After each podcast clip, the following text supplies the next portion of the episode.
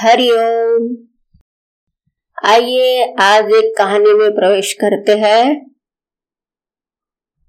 एक सन्यासी युवक सारी दुनिया घूमकर हिंदुस्तान वापस आया। वह एक छोटी सी रियासत में मेहमान हुआ। उस रियासत के राजा ने उस युवक से कहा, मैं ईश्वर से मिलना चाहता हूँ। मिलवा सकते हो? राजा ने ये प्रश्न न मालूम कितने सन्यासियों से पूछा था। ईश्वर से मिलवा सकते हो? अब कोई कैसे मिलवाता? तो वो लोग, सन्यासी लोग उपनिषद और वेदों के वचन निकाल निकाल कर समझाने की कोशिश करते थे। लेकिन वह कहता था कि मैं मिलना चाहता हूँ, ये बात छोड़िए। बातचीत से क्या होगा? मुझे मिलवाइए। अब मिलवाता कौन है? इस युवक से भी वही प्रश्न पूछा। सन्यासी ने कहा, अभी मिलेंगे या थोड़ी देर ठहर सकते हैं? वो राजा थोड़ा हैरान हुआ। यह कभी उसने सोचा भी नहीं था। उसे थोड़ा शक हुआ कि यह पागल तो नहीं है। ये कुछ गलत तो नहीं समझ गया।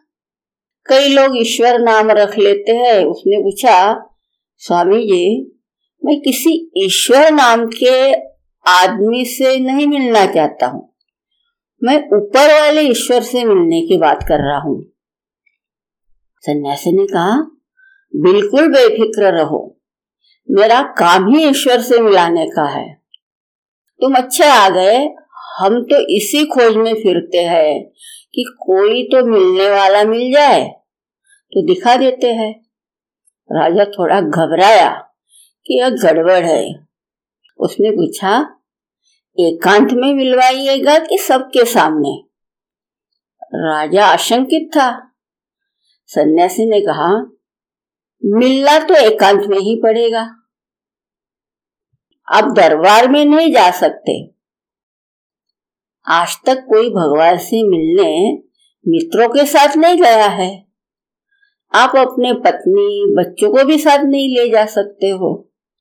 राजा ने कहा तो फिर जरा सोच कर आता हूँ। ये झंझट की बात है। लेकिन उस सन्यासी ने कहा सोचकर आप बाद में आना। पहले आप एक बात तो सुन लो। मिल तो सकते हो। लेकिन पहले मिलने की पात्रता का सवाल है। उसने कहा, क्या पात्रता है? सन्यासी ने कहा, बहुत छोटी सी बात है। एक कागज़ पर आप लिख कर दे दीजिए कि आप कौन हैं। तो यह परमात्मा तक पहुँचा दूँगा। फिर वे मिलने का वक्त दे देंगे। राजा ने कहा, यह ठीक है। मैं भी किसी से मिलता हूँ तो पहले लिखवा लेता हूँ। कौन हो? क्या हो? उसने अपना नाम पता लिख दिया कि मैं बहादुर सिंह हूँ। क्या है? कौन से महल में रहता है? किस रियासत का राजा है? सब लिखकर दे दिया। सन्यासी ने कहा, यह पता तो बिल्कुल झूठा मालूम पड़ता है। इसकी जाँच परख करनी होगी, तभी मिलवाया जा सकता है। यह नाम भी सच्चा मालूम नहीं पड़ता है। राजा ने कहा, ये फिजूल की बातें मत करो। मुझे पहले शक हो गया था। जब तुमने भगवान से मिलने की बात कही थी, तभी थोड़ा संशय हो गया था। कौन कैसा लिखता है कि मेरा नाम झूठा है? ये पूरा राज्य मुझको जानता है, मेरी राजधानी है, किसी को भी बुलाकर पूछ लो। उसने कहा, सन्यासी ने कहा, किसी को बुलाकर पूछने की क्या ज़रूरत है? कोई ज़रूरत नहीं है। तुमसे पूछता हूँ, अगर तुम्हारा नाम बदल दिया जाए तो तुम बदल जाओगे? या तुम्हारे माँ बाप तुमको दूसरा नाम दे दे? तो क्या तुम दूसरे हो जाते हो? उस राजा ने कहा, नाम बदलने से क्या फ़र्क पड़ता है? मैं तो मैं ही रहता हूँ।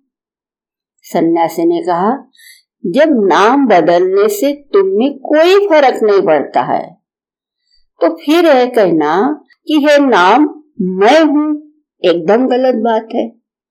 फिर उसने कहा, आज तुम राजा हो, कल भिकारी हो जाओगे। तो बदल जाओगे। राजा ने कहा, नहीं भिकारी रहकर भी तो मैं मैं ही रहूँगा ना।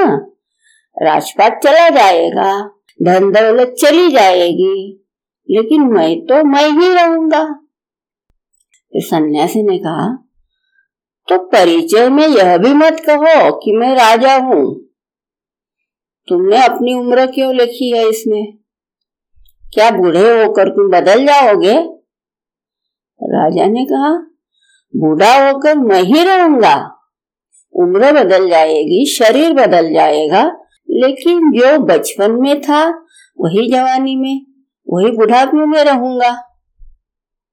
सन्यासी ने कहा, फिर यह भी गैर ज़रूरी बात है। न तुम्हारे नाम से तुम्हारा कोई संबंध है, न कि राज्य से, न उम्र से, न शरीर से। फिर तुम कौन हो? राजा बोला, यह तो मुझे भी पता नहीं है। तो सन्यासी ने कहा, जिससे ये भी पता नहीं है, मैं कौन हूँ?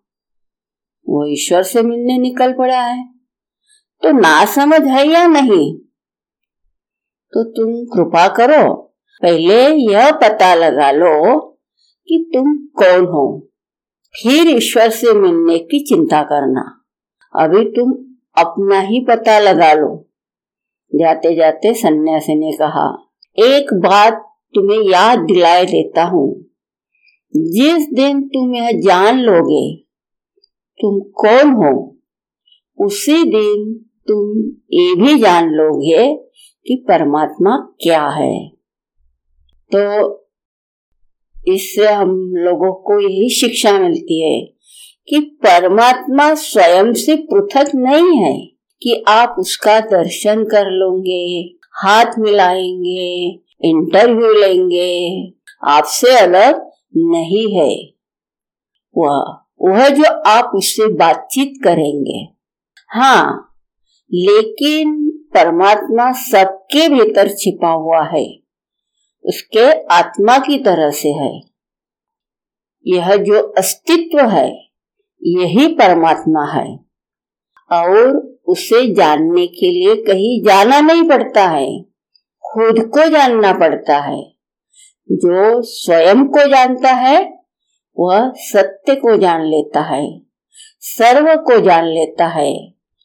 मैं सबके भीतर बैठे परमात्मा को जान लेता है।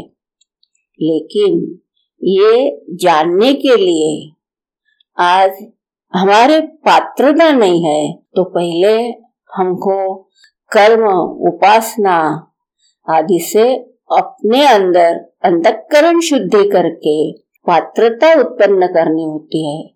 और जब हमारा अंतकरण रूपी पात्र शुद्ध हो जाता है, पवित्र हो जाता है, तभी हमको अपने अंदर मई की तरह से बैठे हुए परमात्मा का दर्शन होता है। हरिओम